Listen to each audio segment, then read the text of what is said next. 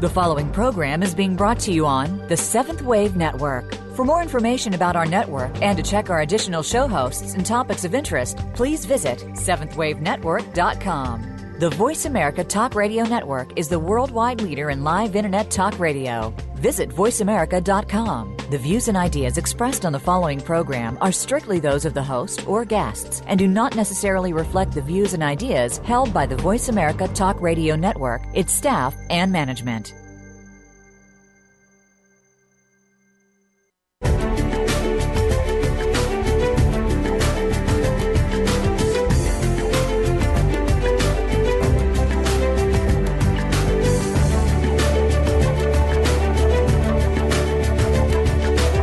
Welcome. You've entered the realm of 1111 Talk Radio. Your host is Simran Singh. It's time to discover your own language with the universe. Learn to empower yourself, broaden your mind, open your heart, and discover who you are. Now, here's your host, Simran Singh. It is an absolute pleasure to be back with you after a year hiatus. A lot has changed, a lot has been birthing, and we are in a moment of history that is asking us to connect even deeper. I cannot be more excited than to begin again with the guest that I have today, especially with the topic and the book that she is bringing to our world and the deep focus that it allows in terms of connection from the book The Sacred Ego. One would never guess the true magnitude of the birthing that's underway, for in our society, the evolution of consciousness, no matter how momentous, is rarely considered newsworthy. But that doesn't mean it isn't real. It is. It's real, it's powerful, and it's growing by leaps and bounds. The shift in human consciousness our planet needs is not just possible, it's already happening. Despite the relentless violence of our species, a huge wave of change is washing over us. We are longing to evolve, ready for it, and capable of it. The human ego is a work of amazing evolutionary genius. To explore its various strata is to go back in time, connecting with the experience of our ancestors through the ages. But to use this complex tool wisely, we need a level of consciousness at present, we have very little awareness of how our ego functions.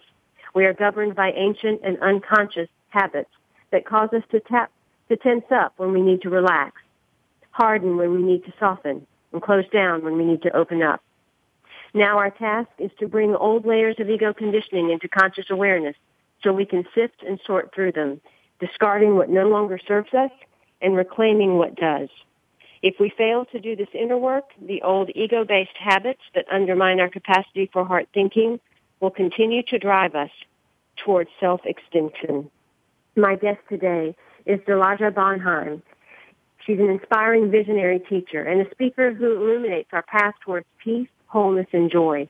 The founder and director of the Institute for Circle Work, she is one of the world's foremost experts in the use of circle gatherings as a tool for healing and empowering women. Her workshops and trainings have changed the lives of thousands of women by connecting them in a spirit of true sisterhood, open-heartedness, and authenticity. Jalaja has mentored hundreds of leaders from around the world and has gathered international acclaim for her groundbreaking work with the Jewish and Palestinian women in the Middle East. Her website is sacredego.com. And the book that we're discussing today is The Sacred Ego, Making Peace with Ourselves and Our World.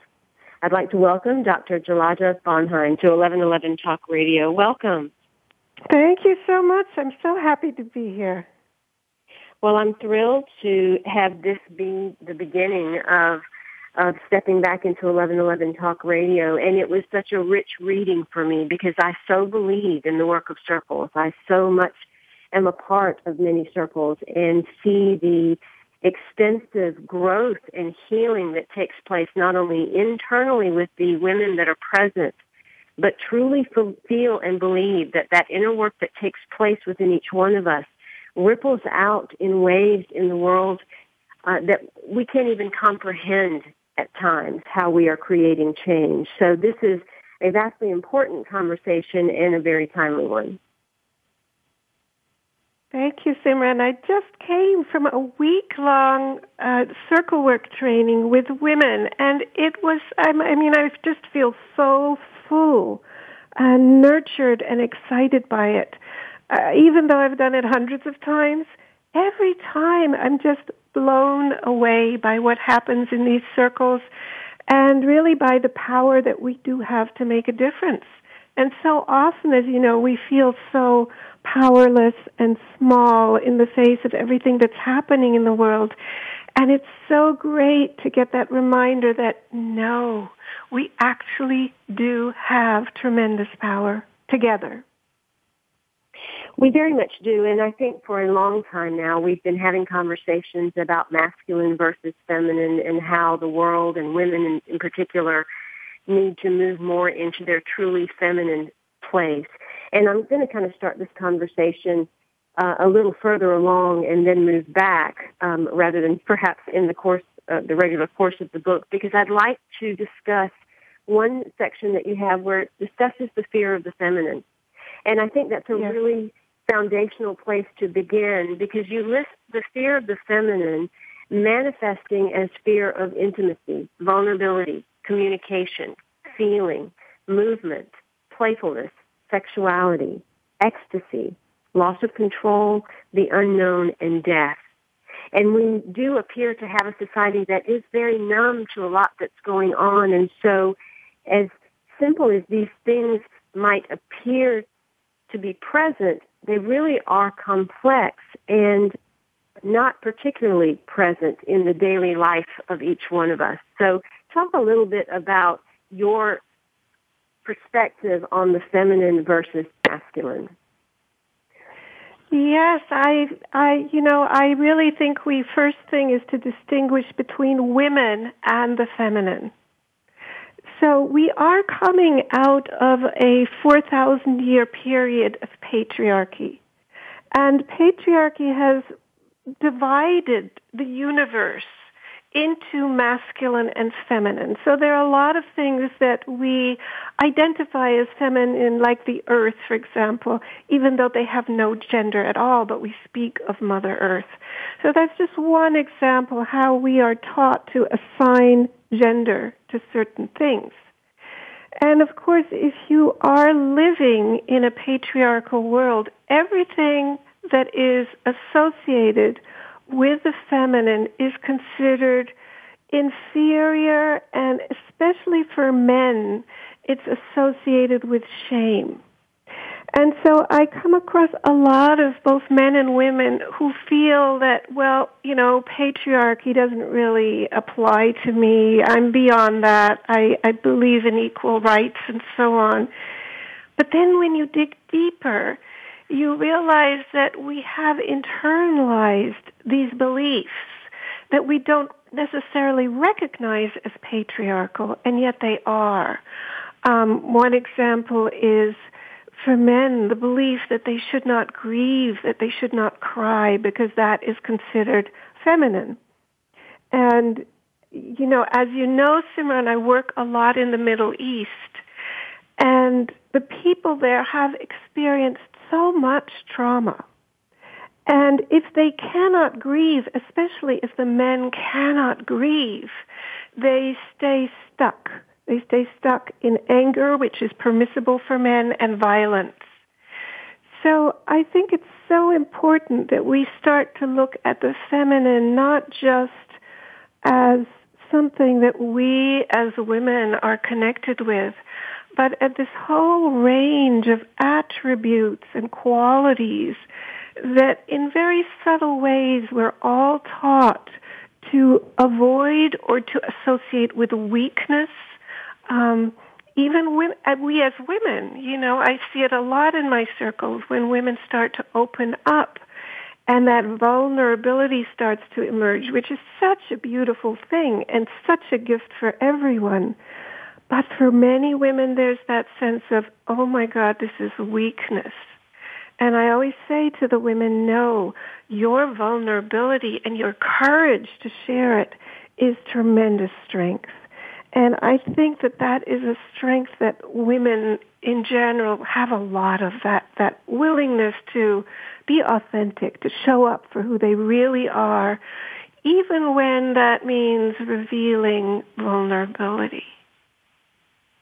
I wholeheartedly agree, and I very much also agree with uh, how you talk about our training, and, and this goes for both men and women, that we're really trained from a young age to think with our mind rather than our heart, and we are we are kind of socialized into a structure where it is really more about the goal and the project and the end and the attainment rather than the place of presence. And so I'd love to talk a little bit about the foundation of heart thinking versus our training of the mind. And if we can begin there, I, I think that that's the perfect start for this conversation. So heart thinking is a kind of thinking where you are still using your mind. So it's not that you're shutting off your mind, but you are using your mind in service of the heart. You know, I sometimes compare to the mind as a little GPS. And when you program your GPS, you tell it where you want to go. You don't let the GPS decide where you're going. And so often we allow our mind to set our goals in life, and it's really not qualified to do that. To really set wise goals, we need to connect to our heart. Because of the heart, as I see it, it's a go-between between the mind, the conscious mind, and the soul. So through the heart, we can really connect into what is my real purpose in life? What are my true goals, my deeper goals? And from that place, we can then enlist the mind as our ally, as our helper to get where we want to go. So the thing I find about heart thinking is that a lot of people in our culture consider it somehow this new age woo woo kind of thing. You know, it's like not practical in the real world. There's this belief that the heart is sentimental and not really clear sighted. And as someone who's worked in these conflict situations, I find the very opposite to be true. I believe that with the kind of issues that we are now facing on our planet, head thinking is a lost cause. It's not going to get us where we want to go. You know, it's like Einstein said, you can't solve a problem at the level that it was created at. And so many of our problems have been created by that disconnection from the heart. So I believe that to solve them, we need to have the courage to think with our heart. And I've seen over and over again that it works, that our relationships become more harmonious, that we become, you know, more skillful at solving the conflicts that arise. Um, because conflicts will arise. That's the nature of things. And actually, a lot of times conflict is a gift. But we need to be able to approach it from a place of heart-centeredness because the mind to, will never get us there. And Jalaja, what a lot of what has gotten us into that place through what we call mind, that is the part of the ego that really has has worked on our behalf in, to the extent that it's just been trying to get our needs met. And, and you describe a lot about how the ego really was just kind of doing its its job. And and what we're what we're saying is there's a different there's a different approach for the ego when we when we move from the ego that's trying to protect itself, save itself, figure out a way uh, to to stay secure, versus the mind that comes from a place that has centered on our true essence and soul of what the heart wants, and then figures out a strategy strategy for reaching those goals. Yeah, you said it really well.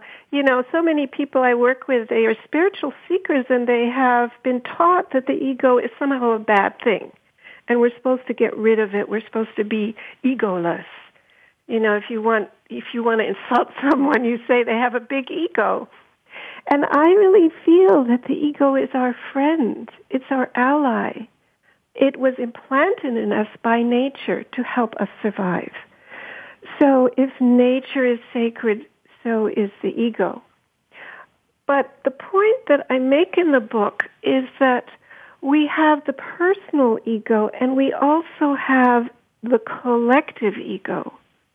And the collective ego evolved over thousands and thousands of years.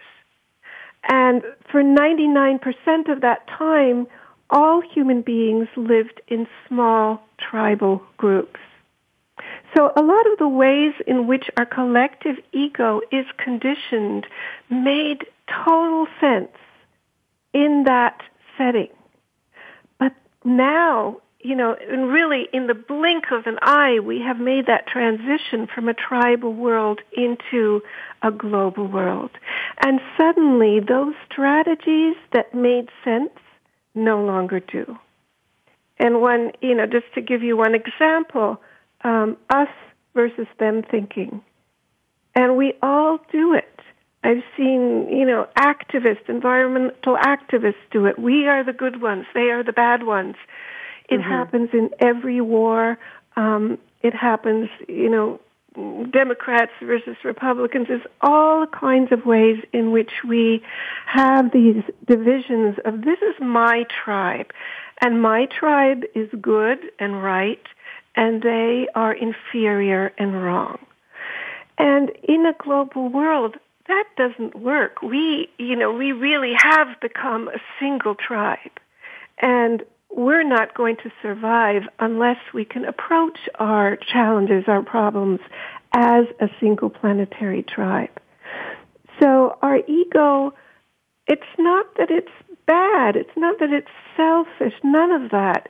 It's just that it isn't connected with our current realities. It isn't used to the speed of change. You know, the world formally ch- changed very slowly from over hundreds of thousands of years. And we have, in the course of just one century, completely transformed the face of the earth. And so now our task is to, to bring our ego up to date and to show it how can it do its job, which is to protect us, and that is a sacred job. But now, for the ego to protect us, what we need is what I call the planetary ego. It's like the next evolutionary stage of the ego where we begin to identify as children of planet Earth. So we're still individuals, you know, and we still have our different religious or national affinities. But beyond that, we are children of one planet. And I'd like to go more into that planetary ego um, heart set and mindset as we move into the next section from the book The Sacred Ego by Jalaja Bonheim. Though I didn't realize it at the time, I had met one of the great loves of my life, the circle. To be in circle was like finding a fresh, cool spring after hours of stumbling through a scorching desert. No matter who the participants were, the circle was a sanctuary filled with gentleness and sweetness. At the same time, it changed and transformed us more than anything else I'd ever experienced. It called forth the best in us while challenging us to expand beyond all limitation. This is from the book The Sacred Ego, Making Peace with Ourselves and Our World. The author is Jalaja Bonheim, PhD, and I invite you to visit her website, thesacredego.com, and find out more about this extraordinary book, in addition to the Institute of Circle Work and all of the work that she is doing on the planet. We are one. And as soon as we learn that we can rise up into something greater than ourselves, we'll discover that the small I is really part of the larger I. We'll be right back with 1111 Talk Radio.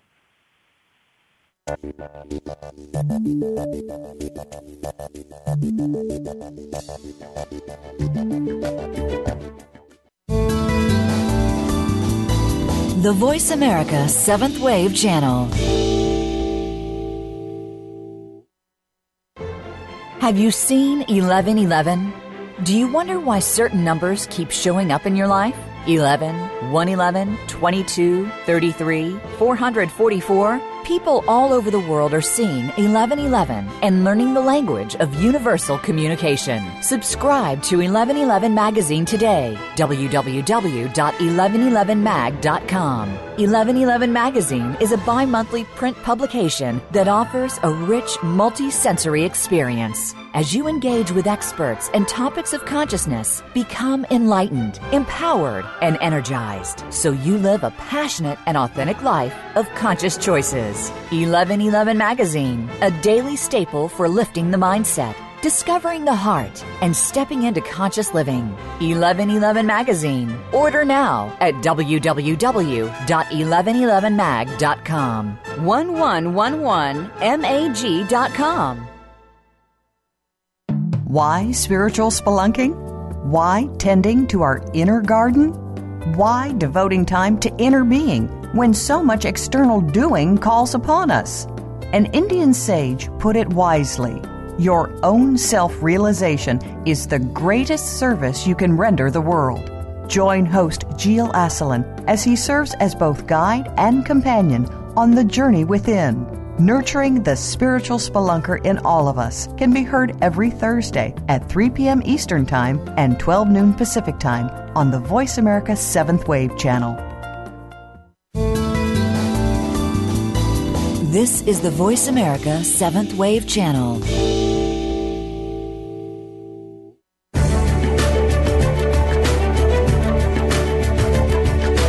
You are listening to 1111 Talk Radio. If you'd like to join today's discussion, please call in toll free at 1 866 472 5795. Again, 1 866 472 5795. You may also send an email to info at believesc.com. Now back to 1111 Talk Radio with Simran Singh.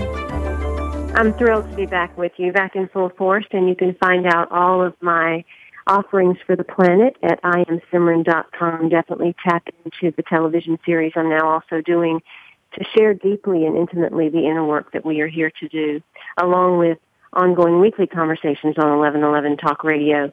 My guest today is Dr. Jalaja Bonheim, and she is the author of The Sacred Ego, Making Peace with Ourselves and Our World.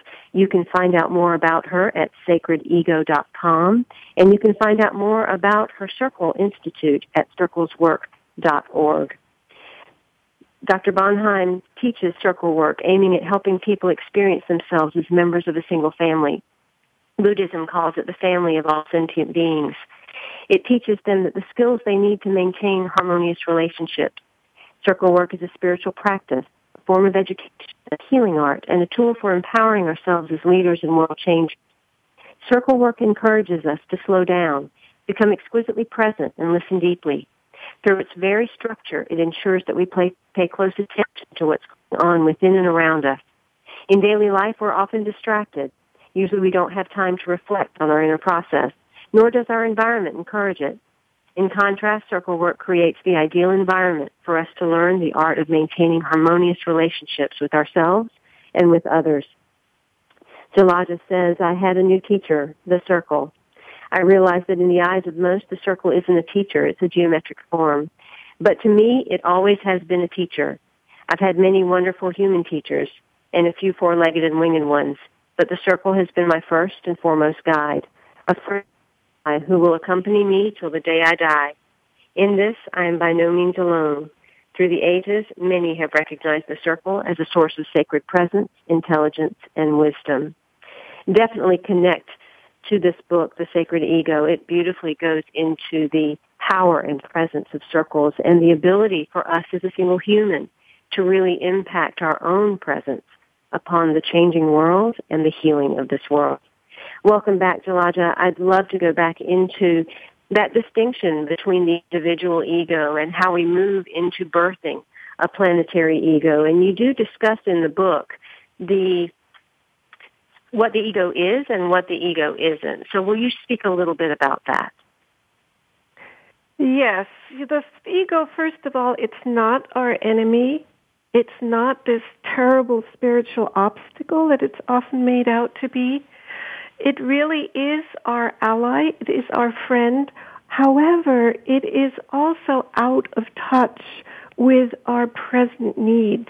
So that's really our task is to help our ego enter the global era and bring it out of that tribal realm in which it lived for so long. Um, so the ego has a collective dimension, it has a personal dimension. And unfortunately, I find that most forms of psychology as well as spirituality in the West focus exclusively on the personal ego. And yet what I have found is that the real obstacles to our harmonious coexistence come not so much from the personal, although that is important too, but much more from the collective dimension of consciousness. I love how you speak about the ego being the na- nature's most loyal and devoted servant, and how it really has uh, entrusted our ego with the sacred task of ensuring our survival. And then you go on to discuss the three misconceptions of the ego and how it kind of refuses to honor that wisdom of the heart, and that's currently the problem. And, and that problem stems really from relying on outdated information. So let's talk about how we've been, uh, let's say, trained, uh, in some cases brainwashed, in other places conditioned, or are having conformed uh, to beliefs and systems and structures that are really not what our heart wants, but what our thoughts believe that we have to succumb to. Can you speak a little bit about that? Well, our ego is, as I mentioned, it wants us to survive. It's in service of survival. We sometimes assume that means that the ego is selfish and that it only cares about our own benefits. I believe that the ego looks for the basic unit of survival in any specific society, and that is what it tries to protect. So if you had lived in an indigenous tribe 10,000 years ago, your basic unit of survival would not have been the individual, it would have been the tribe. And so your ego would have done everything to protect the tribe. Because without the tribe, your personal self had no chance of surviving. So then about 400 years ago, with the Industrial Revolution, we entered into the era of individualism. And so we are all raised to think that the basic unit of our survival is the individual. And so naturally, our ego is looking out for our individual benefits. That's what we have taught it. That's what it believes is the unit of survival. So now we are entering, entering into this period where more and more people are going, wait a second, what about the planet? If the planet does not survive, and we are looking at that very real possibility, then all my individual wealth and prestige or everything I have gathered is going to mean nothing.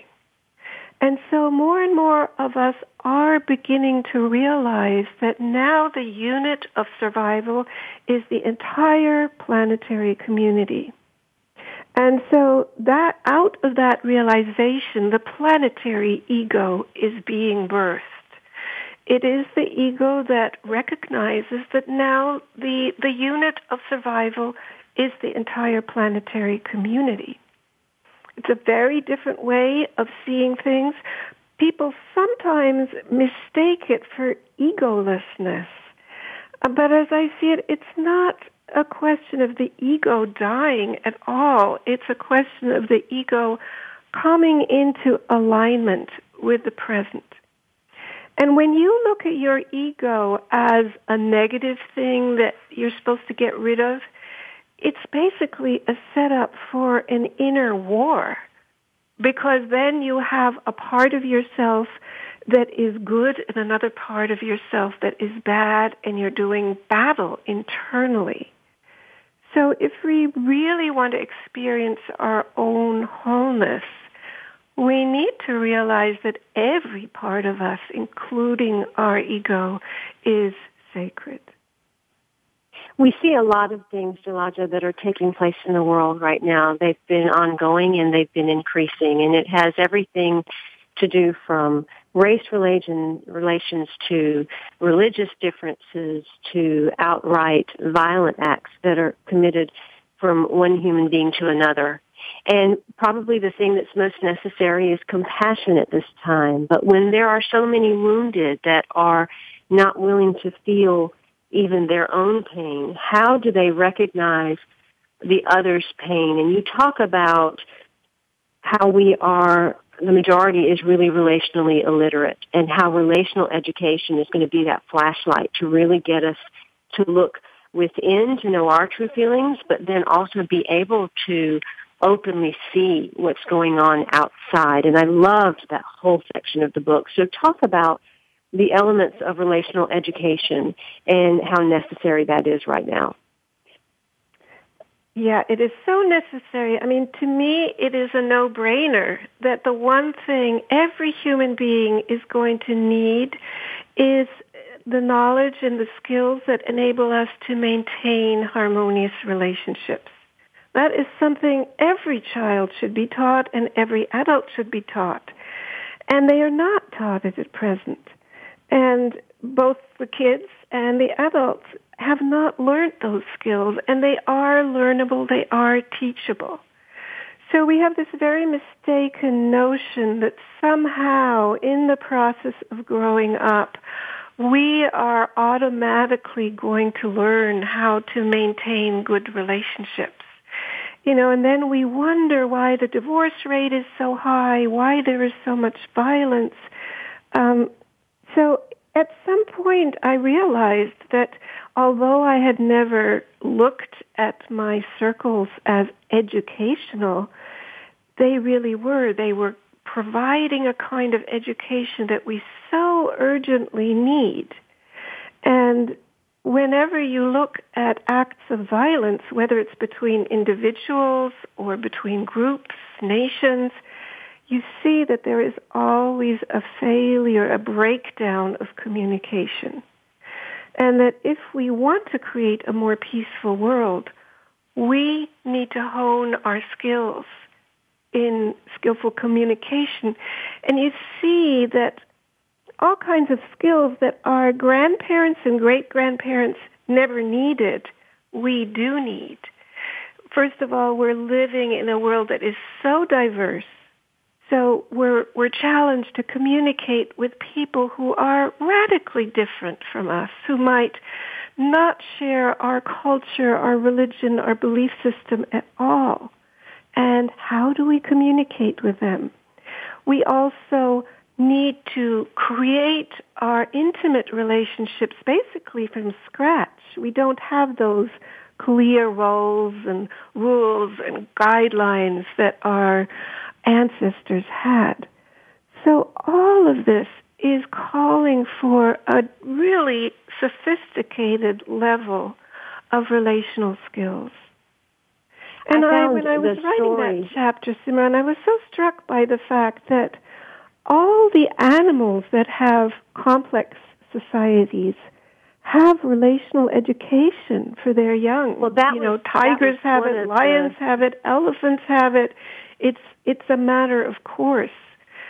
And why do that was one of the um, very interesting uh, pieces of that chapter? Um, it, you know, because we have a lot of elephants in the room, literally, in our societies, in our governments, yes. our politics, and in that going on. And your mention about the the situation with the elephants in Pilanesberg Park was really profound because when we look at um, on on many levels, because it mirrors so much of what we're seeing right now too with gun violence and with the youth and whether it is the youth killing or the youth dying and, and, and different things that are increasing in terms of crime. And I'd love for you to share a little bit about the animals and about the elephants literally in the room that, uh, that are showing us something and showing us how yeah. we as a society. Yeah, they were, well, they had transferred a bunch of young male elephants from one park to another um, because of space issues. And then they found that these elephants were going completely berserk and they were killing these very rare white rhinoceri that were in that park. And so the rangers were trying to figure out what was going on and how they could prevent this from happening. And they realized that in elephant society, it is the matriarchs who provide relational education for the young male elephants. And these young male elephants had been transplanted without receiving that. So they were basically the equivalent of a, a, street gang or of thugs. They had not received that relational education that they needed. And so their behavior was completely out of sorts with normal elephant behavior. And once the rangers realized this, they brought elder elephants in. And these elder elephants socialized the young ones. And the killing of other animals came to a complete stop. So it was such a beautiful example of how we really need to provide relational education for youth and if we don't, we should not be surprised when they become violent and destructive. Another another area in our world that truly needs focus and attention is the degree of listening that is present. A lot of people say that they hear what's going on and they see what's going on and I think the greatest gift we can give to another individual is to truly see, hear and acknowledge them. But the type of listening that you're speaking of goes beyond even just words. There's a a true communion that you're talking about when you speak of listening. Mm-hmm. So speak a little bit more about that type of centered listening that is so commonly and beautifully practiced in the art of circle work. Yeah, you know, when you think about a circle, a circle is basically empty space. And I sometimes compare it to an empty bowl. And into that empty bowl, we can lay whatever we want. So when we're in circle, a woman might be laying into that bowl her story, or she might be laying into it an emotion. Whatever it is, our role is not to fix it, uh, not to give advice, but to really hold it, to hold it in that heart space that place of compassion. And when we do that, we find that our own innate wisdom begins to emerge. So when my pain, my suffering, my confusion, whatever it is, is really being held in that space by my sisters, I begin to realize myself where I need to go, where the path of healing lies. So we don't rely on outer authority figures or outer gurus to, to fix us or tell us what to do. In that space of deep listening, we can really connect with our own soul, our own inner wisdom, um, and we discover where our own authentic path can lie. So that listening is incredibly powerful. And I also find that a lot of women don't really have their voice. A lot of women have not had the opportunity to find their own authentic voice. And so in the circle, in that space where the listening is so reverent and respectful and spacious, they begin to find their own voice and it's amazing to see how their lives change from that place of really having their voice as women. My guest today is Jalaja Bonheim, and she's the author of The Sacred Ego, Making Peace with Ourselves and Our World. You can find out more about her at sacredego.com. In addition, you can find out more about the Institute of Circle Work and her work with circles at circleswork.org. Thich Nhat Hanh says compassionate listening has one purpose, to help the other person suffer less. You have to nourish the awareness that no matter what the other person says, you will keep calm and continue to listen. You do not judge while listening. You keep your compassion alive. The other person may be unjust, may say inaccurate things, blame, attack, or judge, yet you maintain your energy of compassion so that your seed of suffering is not touched. I am Simran, and we'll be right back with 1111 Talk Radio. The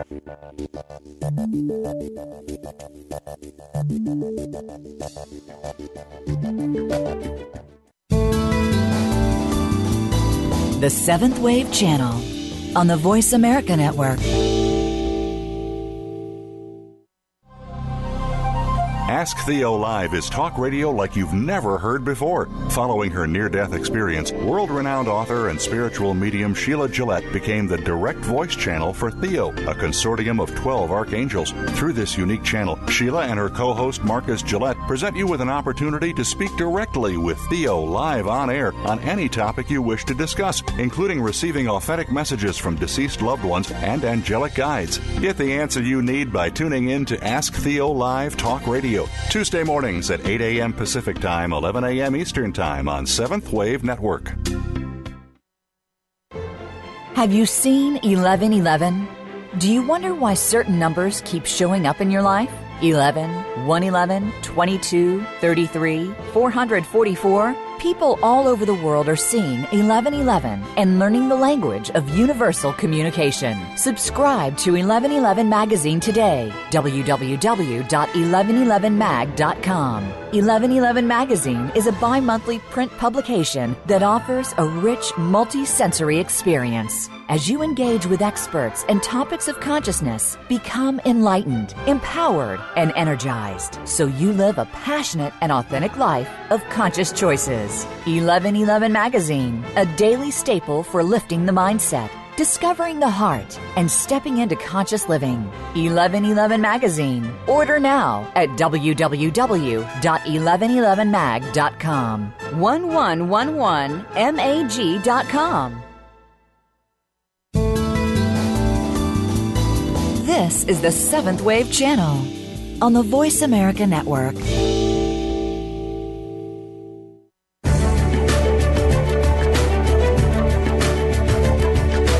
You are listening to 1111 Talk Radio. If you'd like to join today's discussion, please call in toll free at 1 866 472 5795. Again, 1 866 472 5795. You may also send an email to info at believesc.com. Now back to 1111 Talk Radio with Simran Singh.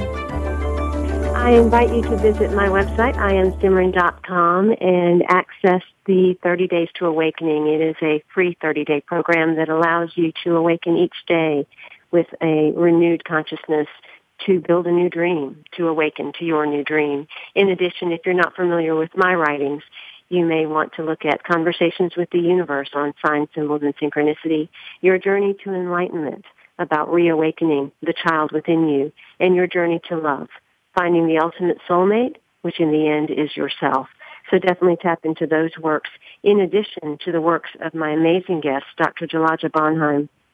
Her book that we're discussing today is The Sacred Ego, Making Peace with Ourselves and Our World.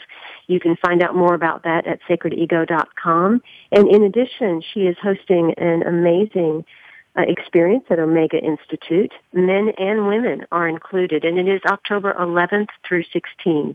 So you can find out more about that at her website, or you can go to the Omega Institute website. Welcome back, Jalaja. I'd love to talk a little bit about where we go from here because so many people uh, feel like they want to be a part of a tribe, and and that's been a concept that's being used a lot uh, in marketing. It's about being with your tribe, and yet when we look at what the tribal way of being brought to us as a foundation, you talk about um, dismantling some of the lies and dismantling some of the control that the old way of the tribe had on us and moving into what I call more of our fractal family. Talk a little bit about where we need to dismantle the belief addictions and the lies that we've held in order to move into a greater expanse of our collective work. rather than just individually clinging to what we feel like we need? Well, I distinguish between tribe and community. So community is something that we all need. We all need a place where we feel we're accepted, where we belong. And we sometimes colloquially say, oh, that's my tribe. Um, of course, it's not a tribe in the traditional sense. So when you look at traditional tribes thousands of years ago, they were completely homogenous. Everyone had the same language, belief system, religion, appearance, everything.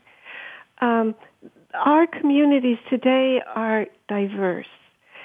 And often, in order to belong to a tribe, you needed to embrace their belief system so that those beliefs that you held were what marked you as the member of a specific tribe.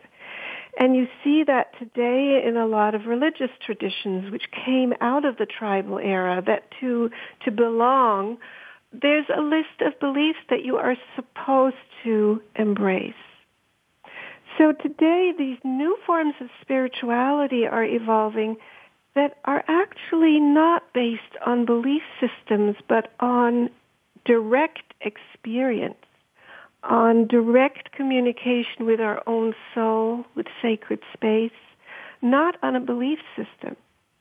And I think that that's very important because even though, of course, we all have beliefs and that's fine, but when those beliefs become part of our identity, then they become divisive because if you don't share my beliefs, it means you are not one of my tribe.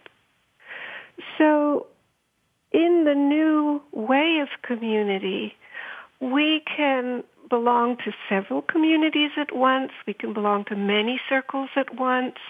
Um, we can be in community with people who have completely different beliefs or religious faith than we do. Um, community, though, is absolutely crucial. And I find that many of the women who come to my circles are starving for community. They might have a lot of acquaintances and friends and family, but many of them do not have a place where that level of total authenticity and intimacy is possible. And we need that. And I think we're sort of in this in-between place where a lot of the old forms of tribal community are crumbling, but the new forms are not yet solid. So depending on where you live, you might have access to a wonderful women's circle or you might not have access to any women's circle. And so you know, I say to the women often, you know, if you're experiencing that loneliness, that longing, you're not alone. Many of us are. And it is that longing that is drawing us to explore new ways of creating community, including circle work. Now, we've all experienced acceptance, and we know that it feels good when we have felt that way. But oftentimes we don't really understand those terms, acceptance or surrender. And you say that acceptance is not the act of resignation, but actually self-empowerment. Talk a little bit about how acceptance is that key to reclaiming our inner sovereignty. It's such a big issue when I work in the Middle East with the women um, because there is so much trauma in their past. And a lot of times that comes along with the belief that to actually forgive or accept what happened would be a betrayal of one's tribe. And it is such a liberation when the women realize that no, I am actually setting myself free to respond in a more skillful way to whatever my present challenges are. So I'm not denying the past, but I am not keeping myself bound to it in a way that holds me captive, actually. You know, I heard this wonderful definition once of forgiveness that forgiveness is letting go of all hope for a better past. Mm. So, you know, when when we're when we're still stuck in that place of I can't forgive, I can't accept what happened, we are really just keeping ourselves captive. It it doesn't serve us at all. And when we can set ourselves free, we can begin to create a different future you speak a lot about heart courage, and I know that in in my own experience, especially in the last two years, I have learned that there's really no good in the fight aspect, and I think even in activism or feminism, it is shifting or needing to shift from a place of it being about the fight to being more about the embrace. And, and that's what really resonated to me about your section on heart courage so when you're talking about heart courage versus physical courage, especially its essentiality in any relationship, um, speak to how that's necessary, not just in this country, but how we view some of these different conflicts in the other parts of the world. Mm-hmm. Yeah, yeah. I mean, when I look at the Middle East, where I work regularly, and you look at all the attempts to resolve the conflict through, through political negotiation and nothing has worked. Nothing has worked. And I personally believe that the only progress will come by people actually meeting heart to heart, person to person. Because a lot of times there's segregation. So one side is on one, in one area, the other side is completely separated. And that separation allows them to maintain this enemy projection. The minute we meet in that space that is very safe and very respectful, where everyone has a voice, things begin to shift. We begin to realize that we are all human beings. We all love our children. We all want to experience a better future. And out of that place, our hearts begin to open. We might still not agree, but that sense of the other being the enemy completely dissolves. And I've seen it happen over and over again. And I do wish wherever there are conflicts that there could be skilled circle leaders, and that's one of the reasons I'm so uh, passionate about training people to facilitate circles. You know, if there were places where people could meet and speak their truth and receive that deep, compassionate listening, so much healing could occur and we know it works. Uh, you know, when you think of the the South um, South African Truth and Reconciliation Committee um, that was formed at the end of apartheid, where people came and the perpetrators and the victims, and they all had a space to speak their truth.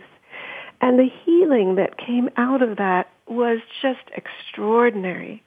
Because when you have been wronged, when you've been hurt, the first thing you need is to speak your truth and really be heard.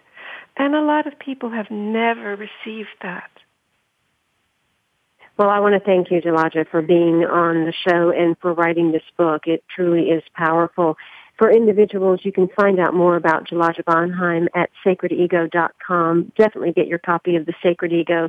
It is filled with a wealth of information, a new view on how we are to be in the world, moving from the I to the we, and filled with exercises and contemplations and questions that you can carry forward in your own life amongst your own circles or in connection to a circle if you're interested in connecting to circleswork.org. There's a exercise here called Our Children's Children. I'll read it to you. Imagine a thousand years have passed humankind has survived. Of course, the world has changed in many ways. Technology looks different. Social structures are different. Most important, the people themselves are different. They are quite simply more evolved than we are. To survive, they had to learn to relate in new ways. They had to learn alternatives to judgment, violence, and wealth warfare. They educate their children differently than we did and possess social and relational skills that were still rare in our day and age. Imagine that a young person who lives in the future period is writing a letter to you. In it, he or she explains the differences between the people of the future and those of your present. He or she describes what changes took place, what habits they had to let go of, and what skills they have cultivated. Set your imagination free and write whatever comes to mind without censoring or editing. Just have fun and explore. The more clearly we can see where our evolutionary journey is headed, the more likely we are to complete it successfully. This is from The Sacred Ego by Jalaja Bonheim. We have to recognize that our inner work is the key to social justice, global peace, and ultimately humanity's survival. Today, the transformation of consciousness is no mere personal indulgence or luxury. It is a life-saving medicine for our species. I am Simran Singh. Visit me at iamsimran.com. My guest next week is Kirk Schneider, and we will be discussing the polarized mind. Until then, in love, of love, with love, and as love, be well. The Voice America Seventh Wave Channel.